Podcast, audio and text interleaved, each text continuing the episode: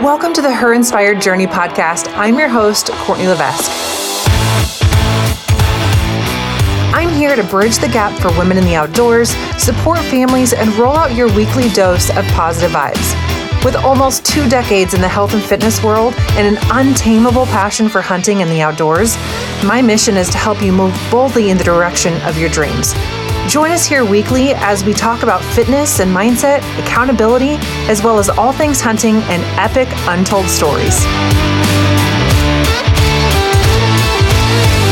Wait a minute. Before we jump into this episode today, I want to talk to you about Her Inspired Fitness. If you're looking to get back in shape, regain what you once had, lose some weight, or really just work on regaining your focus and motivation, head over to herinspiredfitness.com. We have some great community blog pages, we have good resources, training tools, recipes, and of course, some of our staple programs to help you get back what you once had or regain your level of fitness now. We've got core programs, we have lower body and glute programs, we have transformation programs, and we, of course, always talk about how to maintain and sustain a healthy lifestyle for the long haul. No quick give me's, no magic wands, and no fancy pills to take, just the good stuff that will help you truly implement and take charge of your health and your life. If you want to start living your best life right now, head to herinspiredfitness.com.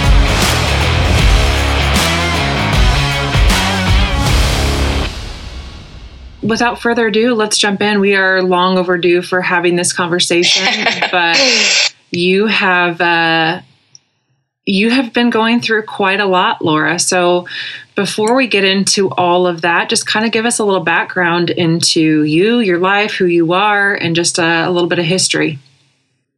Uh, yeah, so I'm Laura Young, um, and I live in North Carolina, born and raised here. Um, when we when I was 10, we moved up to the mountains. So I'm in the very northwest corner of North Carolina, right on the Virginia Tennessee line. And um, wasn't raised hunting like a lot of people are. Um, I was raised shooting. My dad's always been big into like target shooting, but never really into hunting. Um, and he was an extension agent. So I was raised in 4-H and FFA, showing livestock my whole life, um, and just it all was a love for the outdoors. And I always wanted to hunt, but never really had the opportunity until I um, until I moved to New Zealand, and then then that's where I really started hunting and really get, getting involved in the hunting industry. Um, and I guess you can say probably everybody else knows the rest of the story. Let's assume um, they don't. Let's assume that they don't. yeah. So uh, just developed from there, started hunting there, met some hunting guides. Um, and that's when I got involved with with guiding and working in hunting camps, and that's taken me New Zealand, Australia, um, Alaska, Montana, Texas, Utah, Idaho. I think that cover all the states. And yeah, right now I am stuck in North Carolina since since COVID started, um, and then currently, you know, I was diagnosed with breast cancer, so now I'm at home trying to get that taken care of. yeah, yeah. So talking a little bit more about the hunting side of things, and you mentioned doing some camps. Like, what do those look like, and how did that evolution come to be? Um, well, the first camp I ever uh, helped out in was a friend of mine in New Zealand found out I was into hunting um, and said, Hey, I am a hunting outfitter, and these people from the US come and hunt with me. And I had never even fathomed a hunting industry before. I just figured, you know, in North Carolina, where I grew up, people went out in their backyard and they shot deer and they shot turkeys and that was that. My uncle every now and then would go shoot birds in some other state, but I just figured, you know, he's going to a friend's house. I had never encountered the whole people paying to go on a hunt and traveling, and never even considered the fact that people would travel to another country to go hunting. And so here's this guy saying, Hey, we do these red stags and they're like elk, and we do these goats that are called tahr and they live in the mountains and I have American clients and you are into all this stuff. So why don't you come and help me out for a bit? And um, you get to go out and go on the hunts with them and get to meet Americans. And I think they'll feel more comfortable with me having somebody in camp that speaks their language. um, and so I did it and I was hooked. Um, and so then I started, uh, met other people that were in the industry and started getting to go to other other camps. And so I just started out as a cook, just a cook and a packer, just hauling people's equipment, a tour guide. A lot of times, um, like in New Zealand and Australia, the the hunters would want something else to do, so I'd I'd I'd give them advice on where to go and what to see, or I'd take them myself and just drive them around and show them all the tourist sites. Um, and from there, I got to start doing the shows, and that's when I met American Outfitters and started working um, in the fall in the U.S., working in different hunting camps there. It sounds like a pretty win-win job. If you ask me, you're adventuring, you're hunting, you're in the mountains, you're getting to have those great experiences, and I'm sure there were a lot of wonderful things about it. Let's talk about the not so wonderful things. Like, if looking back, what were your least favorite parts about that? Like, what's the real in that whole scenario? Oh, the real. well, the fact that it is a 24 7 job. I mean, you're on the clock all the time. If a client needs something, you have to be there for it. You don't and doing it remotely like you do whether you're in a foreign country or whether even you're a guide in Alaska or Montana, we are so far out, you don't have a day off.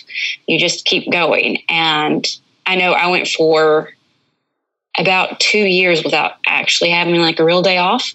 My days off are my days in the plane in transit between from one job to the next. And it, it wears you down after a while, just being constantly having to be constantly turned on, you know, constantly aware of, of your client's needs and the situation that you're in, just constantly being on point, um, wears on you for a while. So uh, well, yeah, and that's probably, it's a it's a it's a constant outpour of your energy, you know, which Right. And you know, I can only relate in a small small way like coming off of shows like a 4 or 5 day show or something by the end of it you're like I just need a quiet space. So I can't mm-hmm. imagine going through 2 years of not really having that time off and having to be on all the time to be able to accommodate, you know, to be friendly, to make sure that experience for the hunter or you know whoever was adventuring was a good one. So I can only imagine that was fairly taxing for you. Yeah. Did, yes. Did definitely. it change your did it change your view or experience as a hunter at all? Um I got involved in the hunting industry so soon after I'd started hunting that the two kind of go hand in hand for me. Okay. Um, it's really hard to separate them. And I've, I've done more of my own hunting, you know, recently. Um, so when I first started, I did meet some hunting guides that said, I don't even want to hunt for myself anymore because I just, any day that I have off, I want to just spend alone. And I don't, I'm so burnt out on hunting from guiding that I don't actually even want to hunt for myself. And when I heard people say that, I was like, okay, if I get to that point, then I obviously need to stop doing this because it's become where it's, it's it's even worse than a job. It's just it's not even fun, and it's more of a, a um, gosh, I can't think of the word, but you know, it's it's it's hurting me more than being a good thing. Is it worth the money to be a guide and to give up something you love so much um, that you don't even want to do it yourself anymore? So I haven't gotten to that stage yet. So, can you handpick like one experience that stands apart from the rest as being like the highlight of your time as a guide? Mm. There's actually so many. I mean, I just you get so many different personalities, and it's like it's like traveling. Each place is so different that there's things that are great in each little place.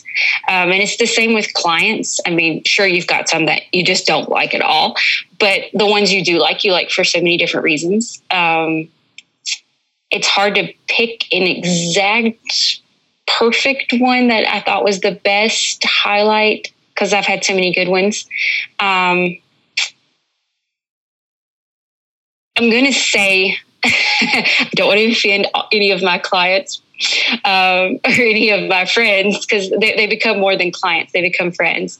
Um, we had a family that came and hunted with us quite a few years ago. It was for the son's um, his graduation present from high school. All he wanted to shoot was a red stag. So his grandpa was actually paying for him to shoot a red stag. So his grandpa was on the hunt, and his mom and his dad were also on the hunt. So it was three generations of family mm-hmm. all at the mm-hmm. same time, and they were all three hunting and it, they were just really great people and just so much fun to be around. And um, so we got everyone, and and Caleb, the son, was 16 at the time, so it was a little bit of an early um, graduation present. But he was just, it was so cool to be with him because everything was so exciting. Um, when he shot his stag and got up, he was shaking so hard that, that, I mean, I, I think we have video of him and you can see him just shaking. I'm like, Caleb, you're shaking. He's like, I'm so excited. This is just so amazing. And he's an avid elk hunter and has shot so many elk in his lifetime, but this was just something completely different. And um, he was the same when he shot his tahr. He just loved it and every every moment of it. And I've actually been to Wyoming um, year before last and went out and helped them with their hunts in Wyoming two years ago and got to go out elk hunting with them and antelope hunting with them and got to bring home a whole cooler full of meat after it. So it, they're just a really great family. Kept in touch with them, but um, like I said, there's so many that I could list that yeah. that that were great hunts when we were with them, and we've kept in contact with the whole time. And I've been to their houses in the U.S. and hunted with them in the U.S. and um, just maintained that friendship throughout the years there's such a powerful force in the mountains in the wilderness in the woods wherever you're at you know experiencing that joy of hunting. It's such an like an intimate experience both for yourself in that environment but also i think with the men and women who share that passion it's like it's almost like they get it. You know to some degree that it's personal for them but they get that bond and that desire that um like untamable passion to be in the mountains having that experience. So that's one thing that I think is really great. In fact, I met you at I think it was um, the Hunt Expo in Salt Lake City a couple years ago, and yes. that was great because you know those those shows you know as a consumer they're great because you can get your hand on product but um, i love them because you can just connect with people who you really know understand when you're telling a story, they feel it in the way that you may have felt it, you know? So, having clients that you get to have those experiences and opportunities with that then turn and become friends and somebody that you can keep that bond with is pretty awesome. Yeah, yeah, I'd say that's probably the highlight of being in doing what I'm doing because you do see them in that environment where they're out doing what their real passion is and you mm-hmm. really get to know them in your your day to days. I mean, you're going a week or two weeks without a shower. So you're the you're you're at the bare bones basic with this person. There's no put-ons because you yeah. see them all night. You're in the same cabin or in the tent. You know if they snore you know when they fart. I mean you, you, know what their eating habits are. You know everything by the end of a week with the person. That's so there's, true. there's no hiding. That's so true. Exactly. Yeah. You know exactly their smells their mannerisms how they walk how they stumble and it's it yeah that makes me laugh when you say that because hunting can bring the very, very the very best and sometimes even the potential for the very worst out of somebody. Mm-hmm. You know, you're mm-hmm. tired, yes. you can get cold, the elements can add up.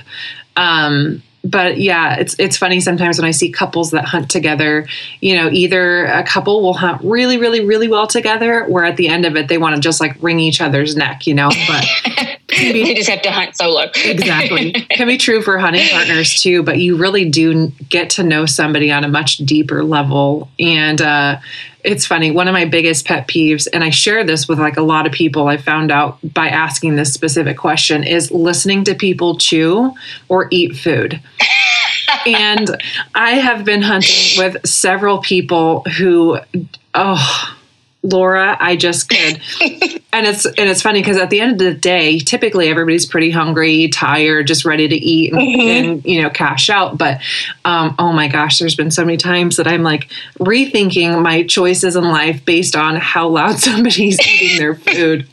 what would you say? Do you have like one of those kind of like pet peeves on a hunt like that? Um, the food chewing, thank God I've never been with somebody that was terrible about it. Now I do know one one of the people I worked with could pick that out. And it wasn't necessarily the sound as much as how they ate. And he would like you know, afterwards would be like, Oh my God, did you see how that person was eating? I cannot believe it. And I'm I didn't really notice, but that's something that he would I guess that was his pet peeve. Um um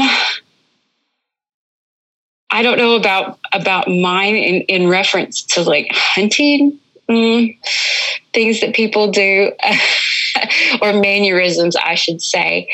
Um, we had this one couple that came one year that they had the weirdest laughs. and it was just so weird. It was like, oh my God, that's really how they laugh. And it, it was more like a tee hee hee hee like you'd see in a commercial, like in a cartoon. And and the funniest thing was at one point in time we, we were there was there was like four hunters in camp, and one of the guys actually said the one with the funny laugh said about another hunter, "Oh my god, he's got the weirdest laugh," and and we're just sitting there going, "What?" really? You know, you're the one with the weird laugh. but um, uh, yeah, I I guess I really really can't think of an actual pet peeve I have as far as little mannerisms like that are concerned. Um, out in the field, you know, I can't stand people that don't pay attention to where they're pointing their rifle because I've been almost shot oh, so yeah. many times it's not even funny. But absolutely, but yeah. I remember so I've I've taken a handful of people out on like their first hunts or really just kind of getting their feet wet with it. Um, one year, it's probably been seven or eight years ago um, I had a buddy of mine, and he's like, I've never been elk hunting before. He just got a general season tag here in Oregon and wanted me to take him out. And I grew up hunting in very select camps, right? So it's just me and not just a general, like everybody's going to show up or whatever. Like we were very specific about who we hunted with. And I finally looked at him one day and I said his name and I said, I swear to God, you point that rifle at me one more time because we had already talked about gun safety, where to point it, you know, trigger, keep it unloaded, all this stuff. And I said, I swear to God, I will leave you out here and you will have to find your way back and but I totally can relate to you, and it's funny. And actually, I, the boys and I have been watching a show. Um, it's not a hunting show per se, but it's and I don't want to name it, but um, we love the show. But the guy always points his rifle like in the direction of the camera and all this kind of stuff. So to my kids, I'm always saying like, "Oh, did you see that?" And they're like, "Oh yeah, you know, he he needs to have muzzle control and really pay attention to that." But and it's kind of crazy because on that level, I think about people who watch it that don't have gun safety or know how to control a weapon the right way that like they'll never even pick up on that you know what i mean so mm-hmm. i do think that there's a lot of responsibility as a uh, proficient to some degree um, shooter, hunter, whatever, that you can kind of teach those things as you go too, because that's huge. You know, accidents definitely happen every year by somebody not controlling, you know, mm-hmm. their firearm. So Mm-hmm. but that's a big one. Did you know ticks can cause life threatening illness and disease? The great thing here is it can be prevented. No matter if you're hunting or just out on an epic adventure, you're likely to come into contact with ticks or be in tick infested areas. They can be transmitted off of your body, your gear, or even your pets. I choose to use Sawyer insect repellent to keep my family and myself safe. Whether you're using permethrin spray, which can be put directly onto gear and will last up to six washes, or you're using the picaridin lotion, which is kid and pet safe, by the way, you're giving yourself a huge advantage in tick prevention. Head over to Sawyer.com to see what they've got going on and get your family protected from all things ticks. So last summer, you decided that you were going to go off and do some adventuring, some hiking, right? yes. So, and this was this not a, kind of a cause and effect by COVID getting shut down, so you weren't able to go and guide? Right. Okay. Right, right, exactly. Because usually that time of year I would have been in um, Australia, but with everything being shut down, um, and you know June, July, August is not a huge hunting season in the U.S. Plus, they were saying don't go anywhere and don't do anything. Um, so I just went hiking. Um, two years ago, so in 2018, yeah, in 2018, I actually made myself take a vacation. That was after going like almost two years without having a real real days off. Um, I took five weeks off in between in between hunting seasons and spent three of those hiking the Appalachian Trail because um, it's something I'd wanted to do. Once I started backpack hunting, I live right here by the Appalachian Trail, and I thought, okay, well, I've done the backpack hunting thing. Let's, I want to do one of these long distance ones. And I'm, you know, doing the whole entirety of the Appalachian Trail takes five or six months. And I didn't have that kind of time, but I could do just a section of it. So I did, um, did about three weeks in 2018. Um, and when everything shut down for COVID, I was actually in Chile and Argentina hiking down there and had to leave both countries and literally next to last flight out of Chile back to the US to get back into the US and not get stuck down there. And they were closing the national parks, so you couldn't go out hiking. And I came back to the US, and about the time I got back to the US, I thought, yay, I can really out. This is March. I've got plenty of time to go hiking. And then they started shutting down trails and campgrounds in the US too. Um, so when things started opening back up again, um, I said, I'm, I'm getting back out there. I'm going to use this downtime to think. so I did. Um, I packed up my pack and went out and started hiking. So give us the rundown of that. Like, how far did you make it? What were those experiences like? What'd you learn in that time? Um, yeah, so I started on the Appalachian Trail again um, and started at the southern end of Shenandoah because at that point in time, the Shenandoah Park was still closed and started hiking south on the Appalachian Trail. And I hiked for about two weeks, I think, and then came home for Fourth of July because my grandmother was coming up and um, resupplied while I was home for that. And then I had discovered this trail called the Benton MacKaye Trail, which is goes through Georgia and Tennessee and North Carolina and is kind of an alternate to the Appalachian Trail. And thought, well, it's even less traveled than the Appalachian Trail. So I want to do that one because I was hitting a whole bunch of people on the Appalachian Trail that had gotten back on the trail after getting off to complete their through hikes.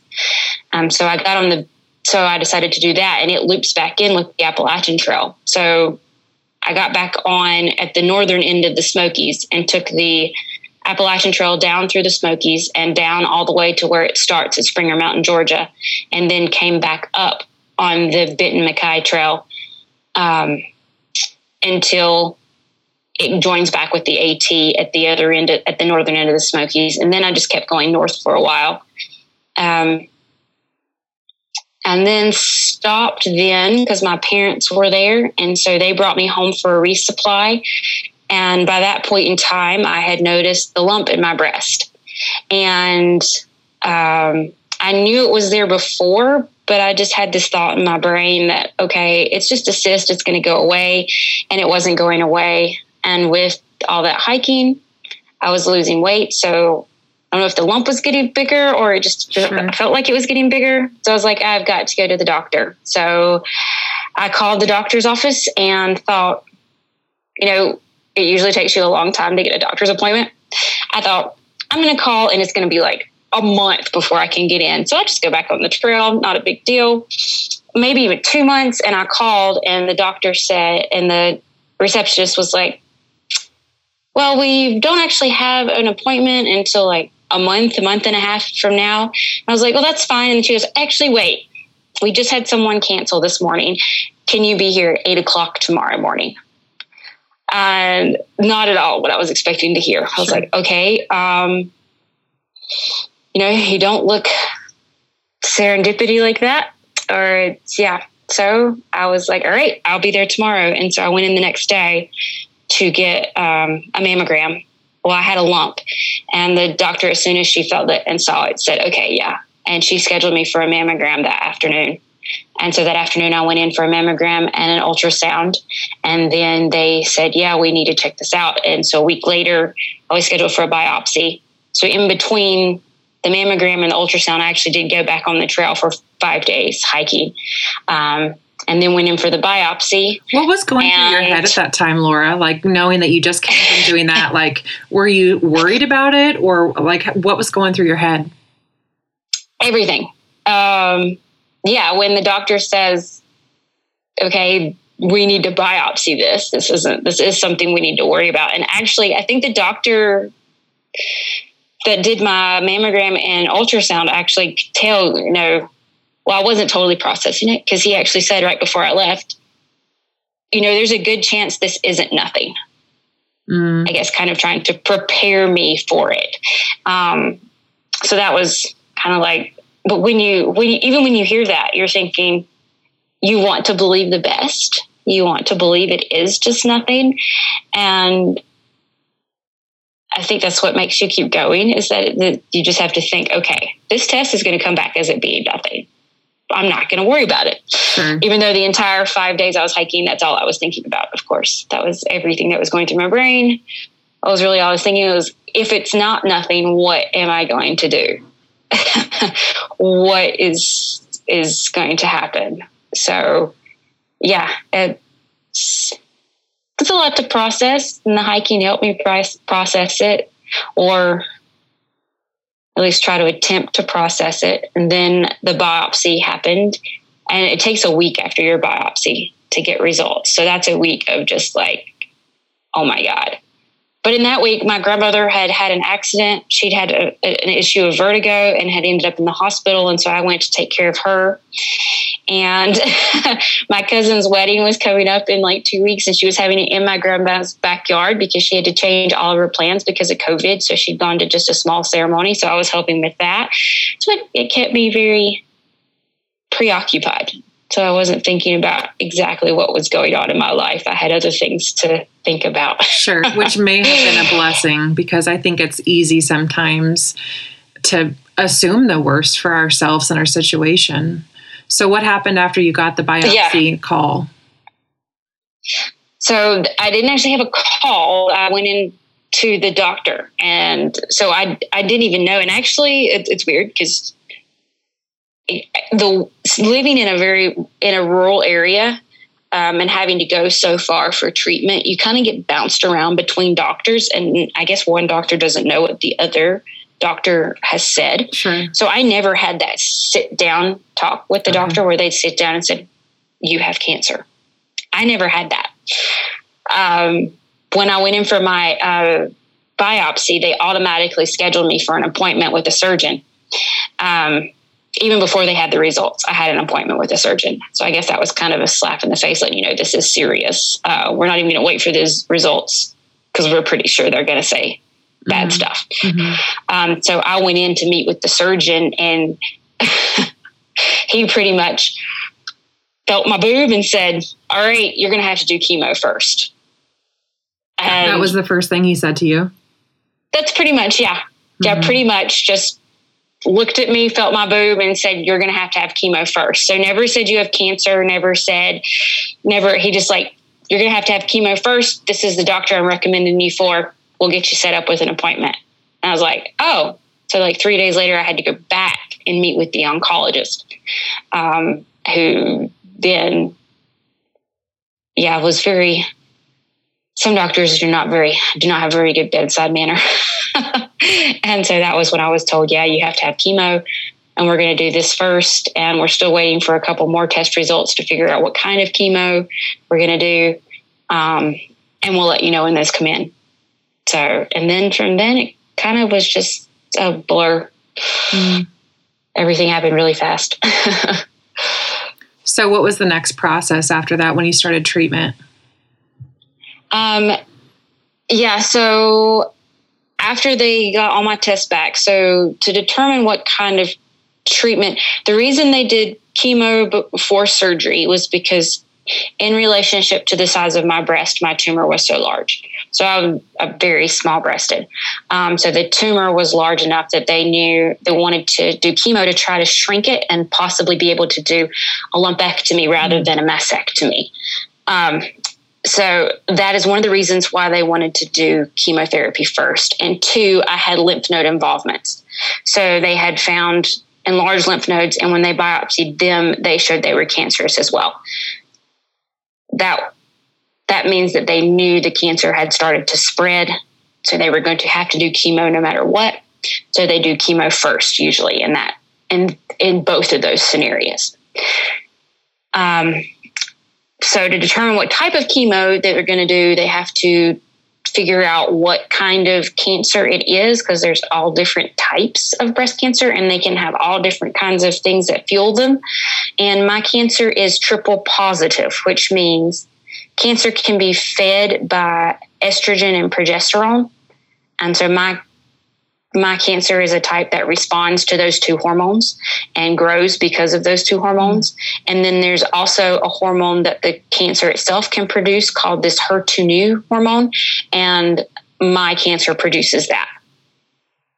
20 years ago, if you had triple positive breast cancer, it was like the worst um, diagnosis that you could have because it's very aggressive and it um, it it grows really quickly. And of course, it's growing because it's being fed by the hormones that your body's producing. Yeah. Mm-hmm. Um, but now they've come up with a lot of therapies that actually makes triple positive um, one of the better types of cancer to have as far as prognosis goes and as far as being able to hopefully um, decrease your chance of recurrence. Um, because they've developed these drugs that can that can target the cancer so that it doesn't produce that HER2 um, hormone, so that the cancer doesn't doesn't spread that way.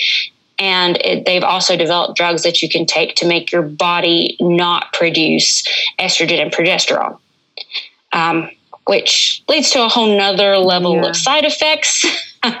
but it keeps the cancer from growing and spreading and coming back. And the thing with triple positive breast cancer is usually when it recurs, it doesn't recur in the same spot. It usually metastasizes to some other part of your body, most notably your brain and your liver.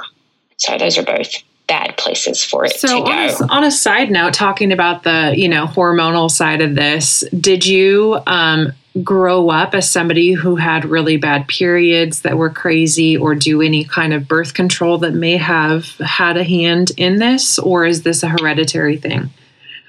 Um, no to either one. I was tested for genetics and i am not i am genetically negative so i do not have any genetics for cancer and that includes all cancers. I was there's 43 different markers they can test for now for different types of cancer, not just breast cancer. So ovarian, cervical, even prostate cancer, which, you know, we females don't have prostate cancer, but we can still carry a gene sure. to spread prostate cancer. And I test came up negative for every single cancer marker. Um, and as far as periods, no, I've always had fairly normal ones, actually fairly short ones compared to some of my friends. Um, and being on birth control, I've very rarely been on hormonal birth control. Mm, okay. The birth control I'm on now and have been for quite a few years now is a copper IUD, so completely non hormonal. Uh, so neither one of those things were um, something that could have triggered this because they do say that being on hormonal birth control long term can can result in breast cancer sure. or can increase your chances of breast cancer. But i think i might have taken a total of maybe a year's worth or maybe two years worth in my entire life. Okay. Yeah. And it wasn't constant. So yeah. Yeah they they when you get cancer you want to know why. Yeah. Um, but very much from the get go, I have put that out of my head because it's a rabbit hole you don't want to go down into for one. Sometimes it's obvious. I mean, if you're a smoker or uh, obesity can lead to it. Um, somebody that has a really, really bad diet, which usually goes along with the other two. But unfortunately, some people just get cancer. Yeah. From the very beginning, I've had to look at it and go, okay, Lance Armstrong got cancer. If Lance Armstrong can get cancer, anybody can get cancer. Okay. So it wasn't anything you did, it wasn't anything sure. that was bad. And that's what I have to keep in my mindset. Yeah. That, or else you just sit there and you go down this rabbit hole of blaming yourself or saying, why me and not someone else? And that's a negative situation I yeah. don't want to have yeah. my brain in. Absolutely. So, talking about the process of treatment, you started chemotherapy and you've done several rounds of that. Let's talk about that process a little bit more and kind of how your body, how you mentally and physically responded to that change. Uh, yeah. So, I did um, six rounds of breast cancer wording, TCHP. So, I was on four different drugs for those six rounds. So I was on Taxol and carboplatin, which are two very strong chemotherapy drugs, and then Herceptin and Perjeta, which are two hormone blocker drugs. Um, and my experience, and this is one thing doctors will tell you, you can read as much as you want about chemotherapy and supposed side effects and what can happen, but everyone is different. And that's when you ask your doctor, it's really, really frustrating because you ask your doctor what to expect, and the doctor says, I can't really tell you anything because everyone is different. And that's what you hear constantly. Everyone's different. Everyone's different. And, it, and it's true. And it's true. For me, my very first round was the worst round that I had as far as side effects went. I felt like I got hit with every single one of them. I had mouth sores. I had um, nausea. I had diarrhea. I had, of course, you have the hair loss. I had dry mouth on top of the mouth sores. I had dry eyes. Um, the nosebleeds didn't start until like round three. Um, but the a whole list. It was hard to eat because of the mouth sores and oh the the loss of taste. You don't actually lose your taste. Your taste just completely changes. Everything tastes like metal and then it goes to where you just everything just tastes terrible. Um, the smells go along with it. You smell something cooking and it makes you absolutely nauseous. Um, but all my six rounds were three weeks apart. So the first week was absolutely the worst. And then the next week, the side effects started to wear off just a little bit. And then by the third week, I was almost feeling normal again. And then you go in and you do it all over again. so the first round had me scared to death that it was going to get worse and worse because they say it's yeah. cumulative and your side effects will get worse. So after having all that the first round, I was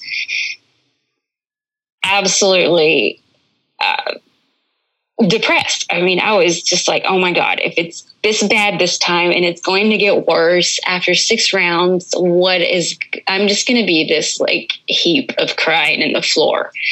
Um, but the next round wasn't, wasn't bad. So if there's anybody out there that's going through it or is getting ready to go through it, just because you have one really bad round doesn't mean they're all going to be really bad. So my second round, actually, the side effects, I still had the bad taste in my mouth and I still had the nausea, but by then I'd learned when to take the pill, so the nausea wasn't so bad. Um, still had the diarrhea, but I didn't have the mouth sores. The dryness wasn't so bad, um, and they the the um, side effects wore off more quickly than they did the first time. So rounds two and three were actually pretty good. Round four was terrible. I was just so tired round four, and I had muscle pain where I could barely even move. Um, that one was really bad. And then round five wasn't so bad, and round six was worse than five, but not as bad as four. And none of them were as bad as one as far as the eating side effects. Um, actually, by the end, the most side effects I had were from the drug they gave me. So they gave they give you this if you're on the regimen that I'm on, where you get it every three weeks, and it's those four really strong drugs.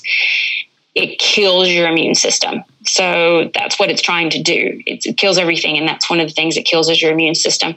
Um, so your white blood cell count drastically drops, and they give you a drug 24 hours later to help boost your white blood cells. And that actually made me more sick toward the end than the chemotherapy was making me. It, it, was the one that gave me really bad bone pain and would make me really nauseous when within about six hours from when I got it until for about six hours I was really sick.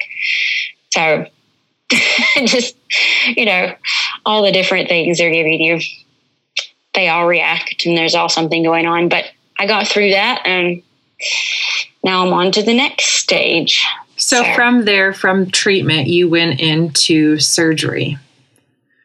Right. So after chemotherapy, they wait in between three to six weeks before they do surgery because they want your white blood cell count to go back up so that you'll be able to heal from surgery better.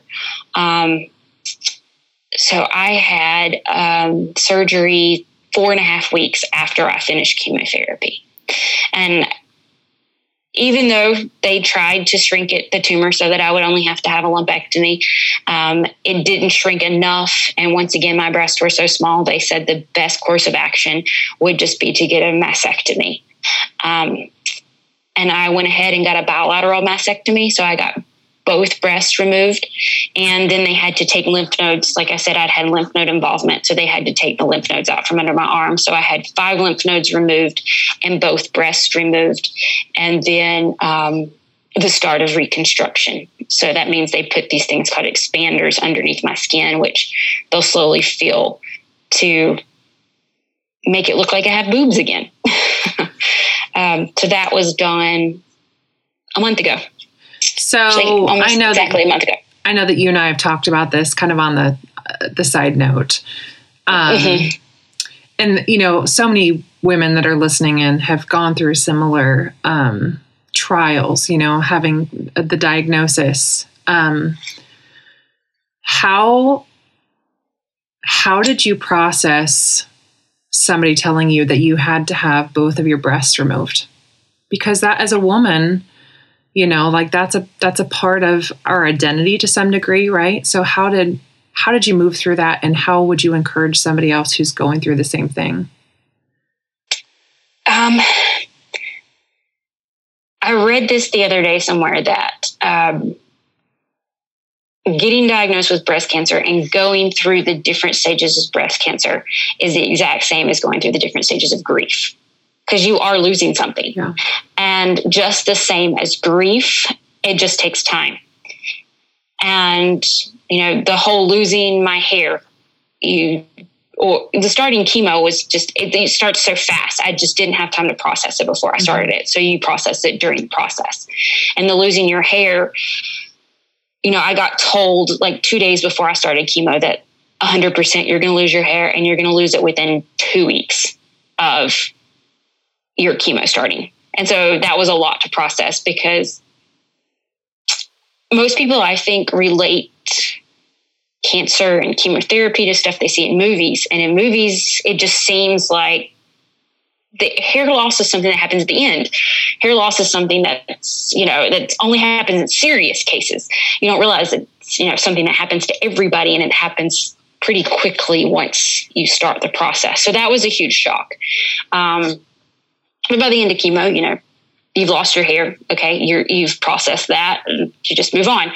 And then you get told, yeah, that they they had been telling me the whole time during chemo that, oh yeah, lumpectomy, lumpectomy, lumpectomy, and then they say, all right, no, we can't do a lumpectomy. We're going to have to take we're going to have to take it off. And so then I had to process one, you know, what does it mean to lose my breasts? You know, I mine were tiny. I'd never really thought of them before. They were just not even really there. So it's like, oh, this, when I first started, I was like, that's not going to be a big deal. Losing my hair is going to be worse of a deal. Well, I got rid of the hair and it really wasn't a big deal. And now it comes to this and it's like, okay, maybe this is a big deal. Um, but it's just time. You just, it's something that you know has to be done and you just have to just, I journal. So write about it and write about everything that's going on and cry about it and cry some more and maybe scream a few times and yeah. go for walks and curse the world and then take a deep breath and you do it. Absolutely. because that's you don't really have a choice. And then you have but I mean my big thing was deciding what to do. Did I want to get reconstruction or did I want to just leave it as it was? Um, and I know everybody's everybody's different as to what they decide to do. Um, and I just decided, especially being, you know, I'm only 37, that yeah, I would do reconstruction and um, see how that went. So I was always one that said, "Oh my God," because I, being a small-breasted woman, I did get asked quite often, well, why don't you just get a boob job? Why don't you just get a boob job? Have you ever thought about getting a boob job? Um, I got that quite often, men and women asking me this question. And I'd always been like, oh my God, no, I'll never do that. So then when you get faced with a mastectomy and people are like, okay, so are you going to get mm-hmm. reconstruction? It's like, oh my God. I've always said, no, I'll never get fake boobs. But at the same time, it's like, well, they're taking away your boobs. So yeah. You know, it's not quite the same thing. absolutely. Yeah, absolutely. Yeah.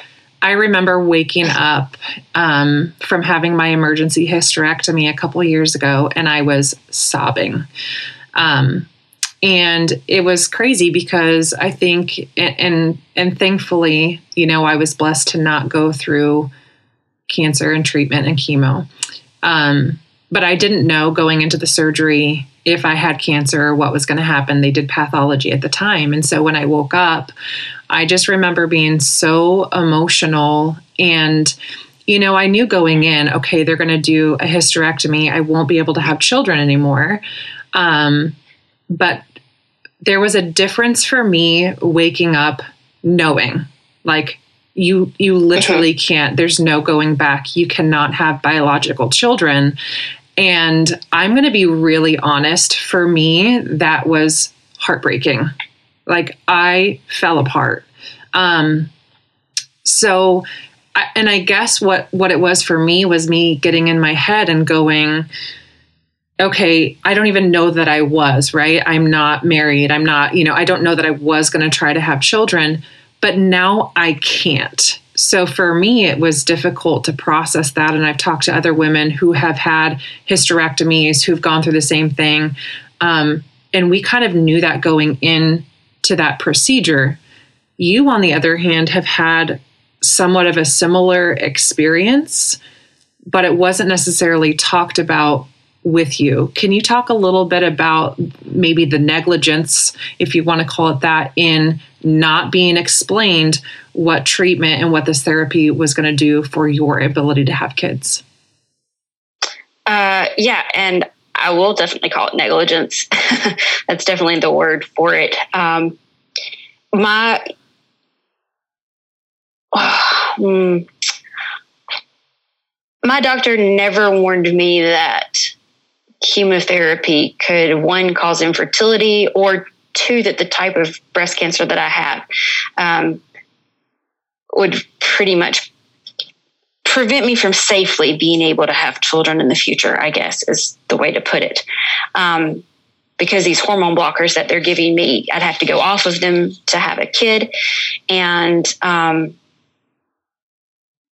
the chances of it recurring during my pregnancy are there.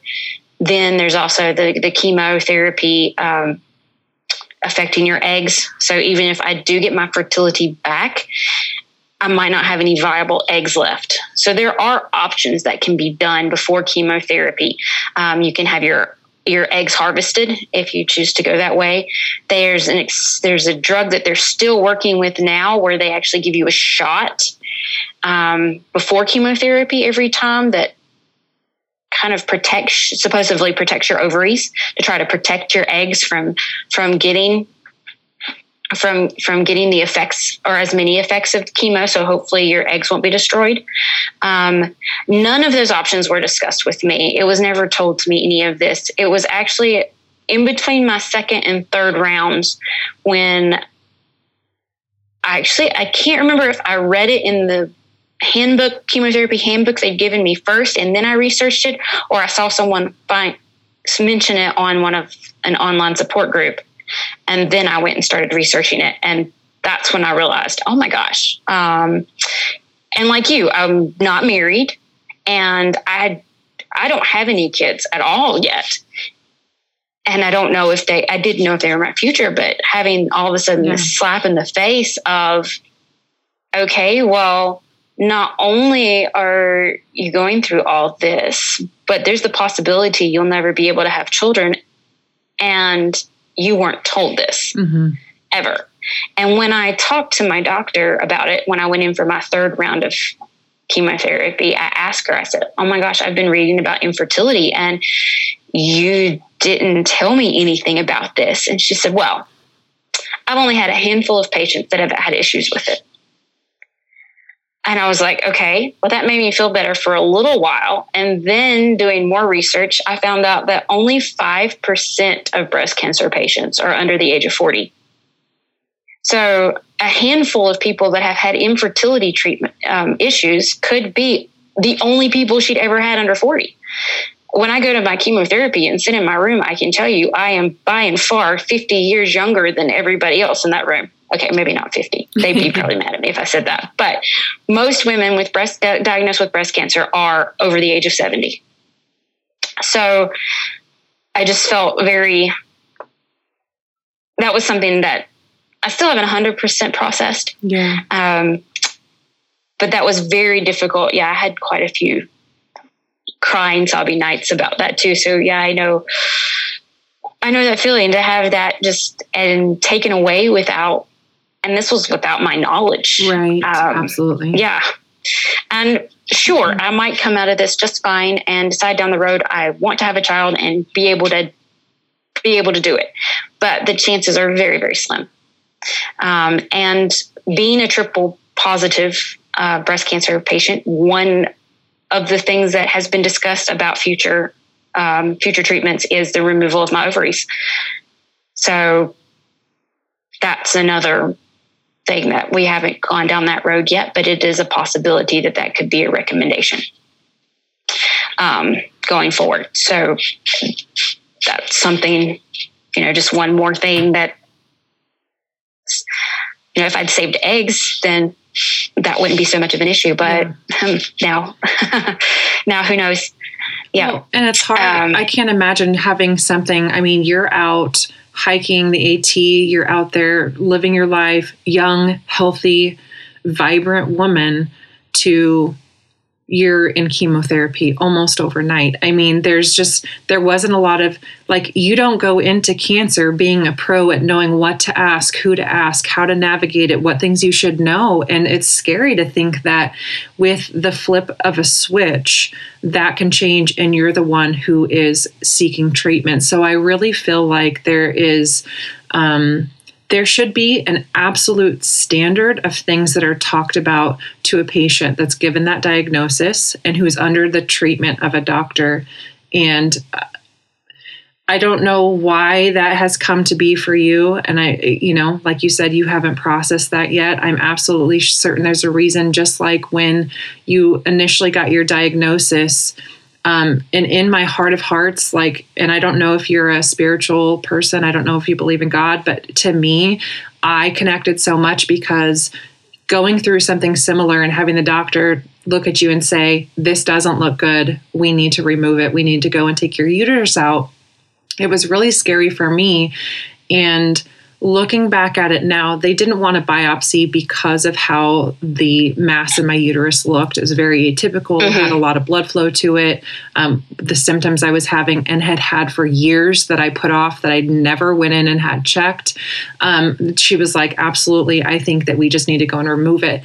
Hindsight is very 2020. And I think looking back at, at it now, I know that I went through that for a reason because I've been able to connect with a lot of women, as you will too on the, a, a similar journey to you. But in that hindsight, looking back, I think maybe I was so like rushed into a scary decision that I didn't make the right decision. Of course, mm-hmm. I can't sit here and you can't sit here and beat yourself up for not knowing what you should have asked because you don't know what you don't know.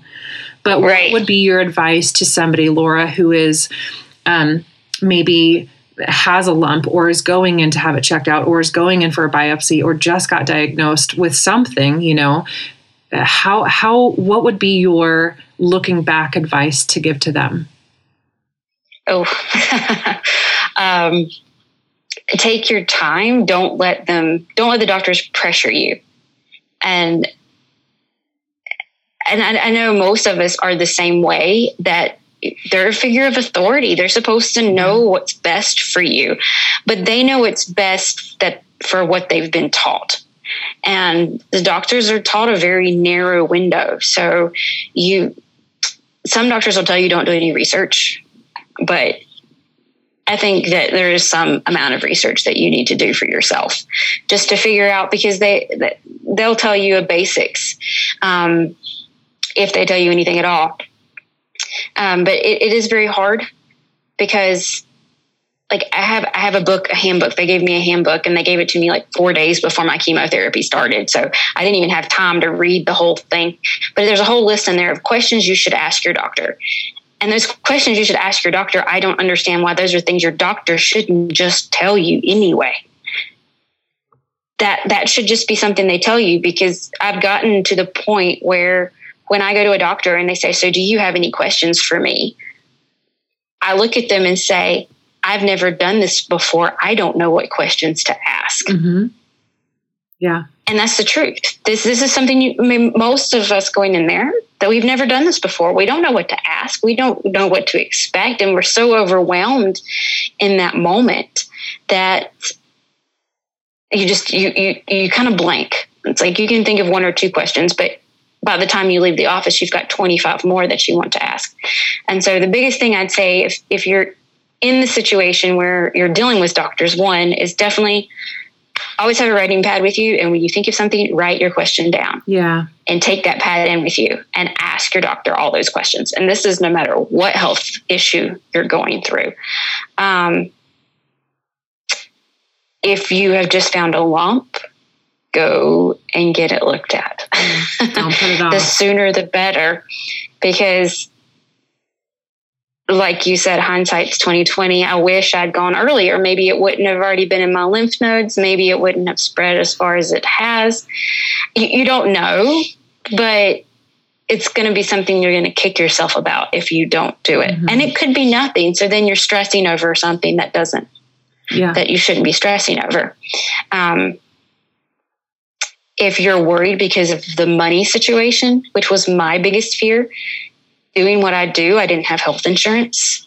Um, so I was really concerned about that. And one of the reasons I finally did go is I had somebody that pretty much said, "You've got to go." She was a nurse that I t- found that I met on the trail, and she said, "You've got to go and get this checked out, and don't worry about the money situation; it will work itself out." Um, and so I did, and it has. Um, so yeah, don't the hospitals offer so many financial aid programs that um, and they have financial aid advisors to help you out once you go in with your diagnosis. Initially, it will be very daunting and very scary, and there will be bills that you'll have to pay. Um, but the biggest bills will end up being you'll you'll end up getting help for those, no matter what your situation. Don't don't put it off and make it even worse just because you're scared of the financial aid. And they're going to tell you don't worry about the finances just worry about getting yourself. And i know good and well that there's no way you can do that. That's the worst advice everybody anybody's yeah. ever given. Oh don't worry about the money. Yeah. Who doesn't worry about the money? I mean really. Exactly.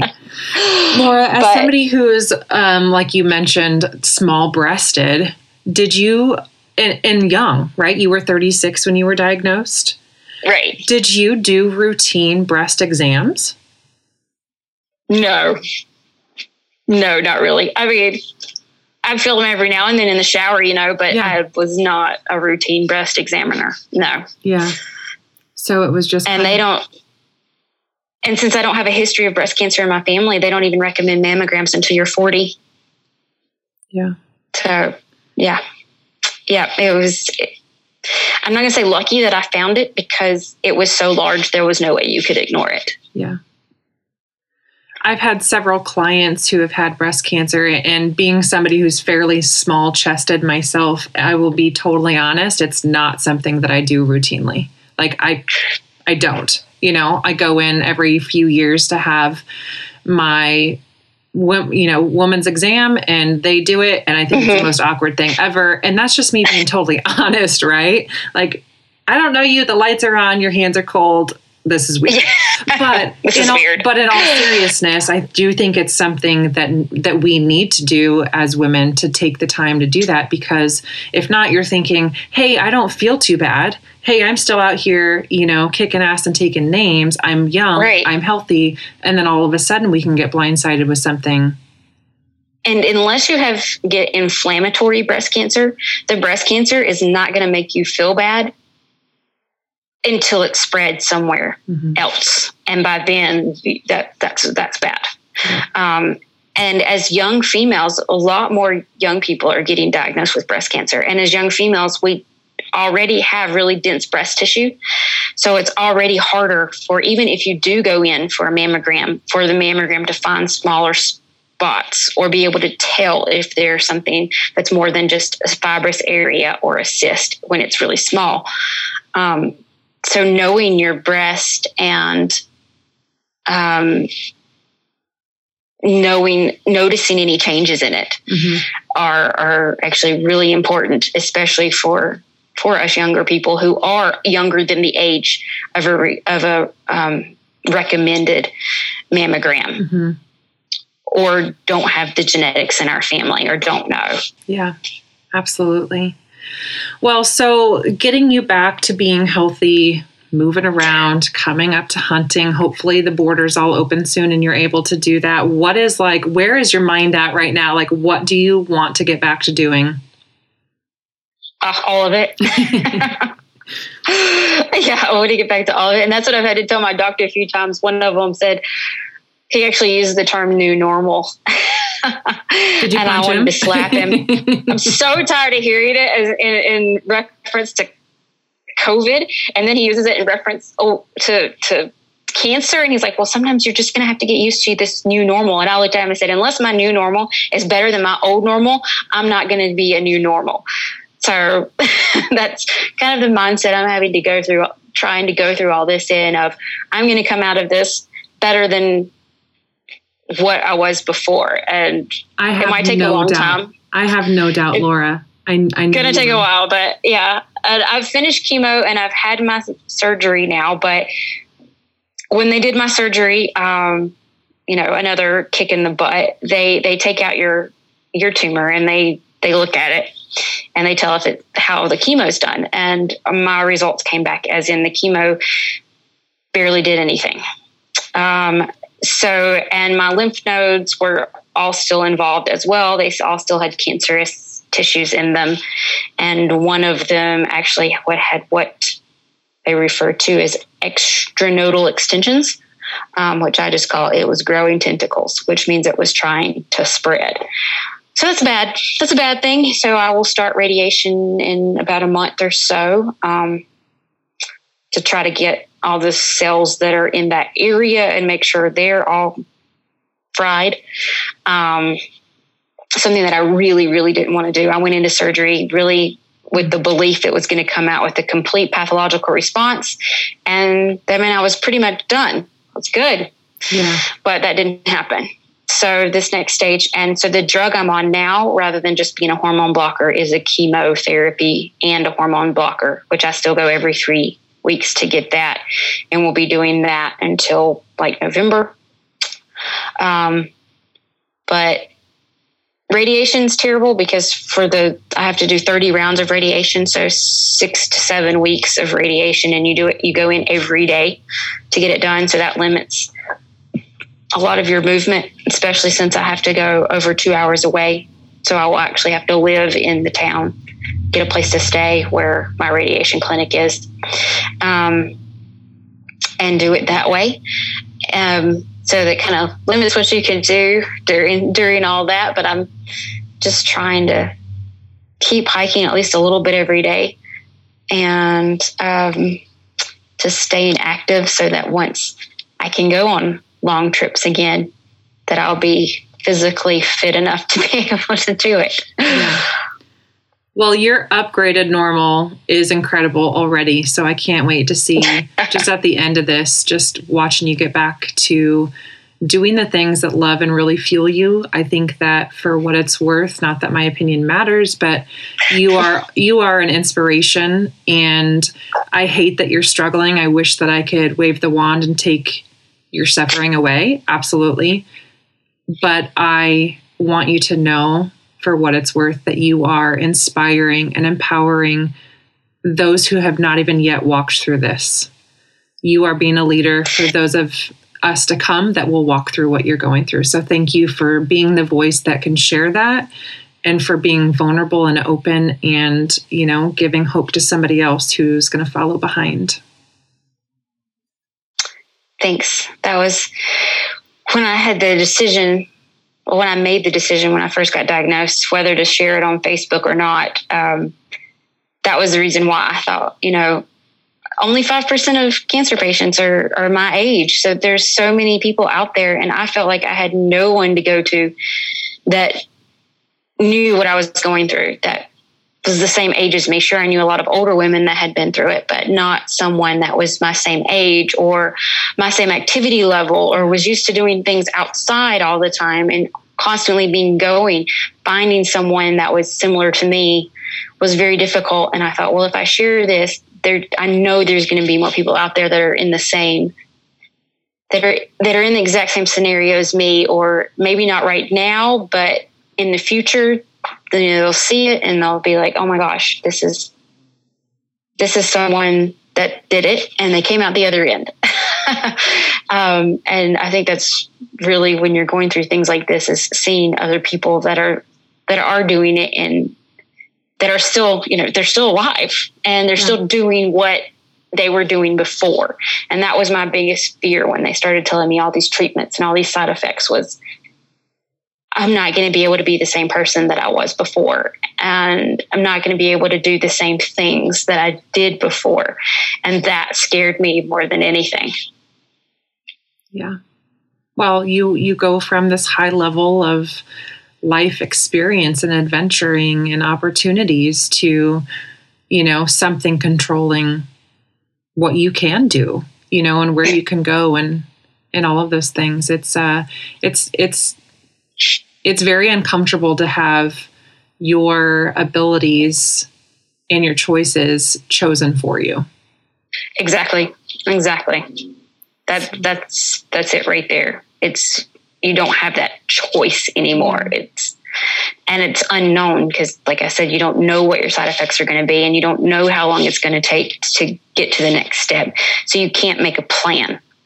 Um, you, you can't make a plan two or three months out. It's like, okay, I can make a plan of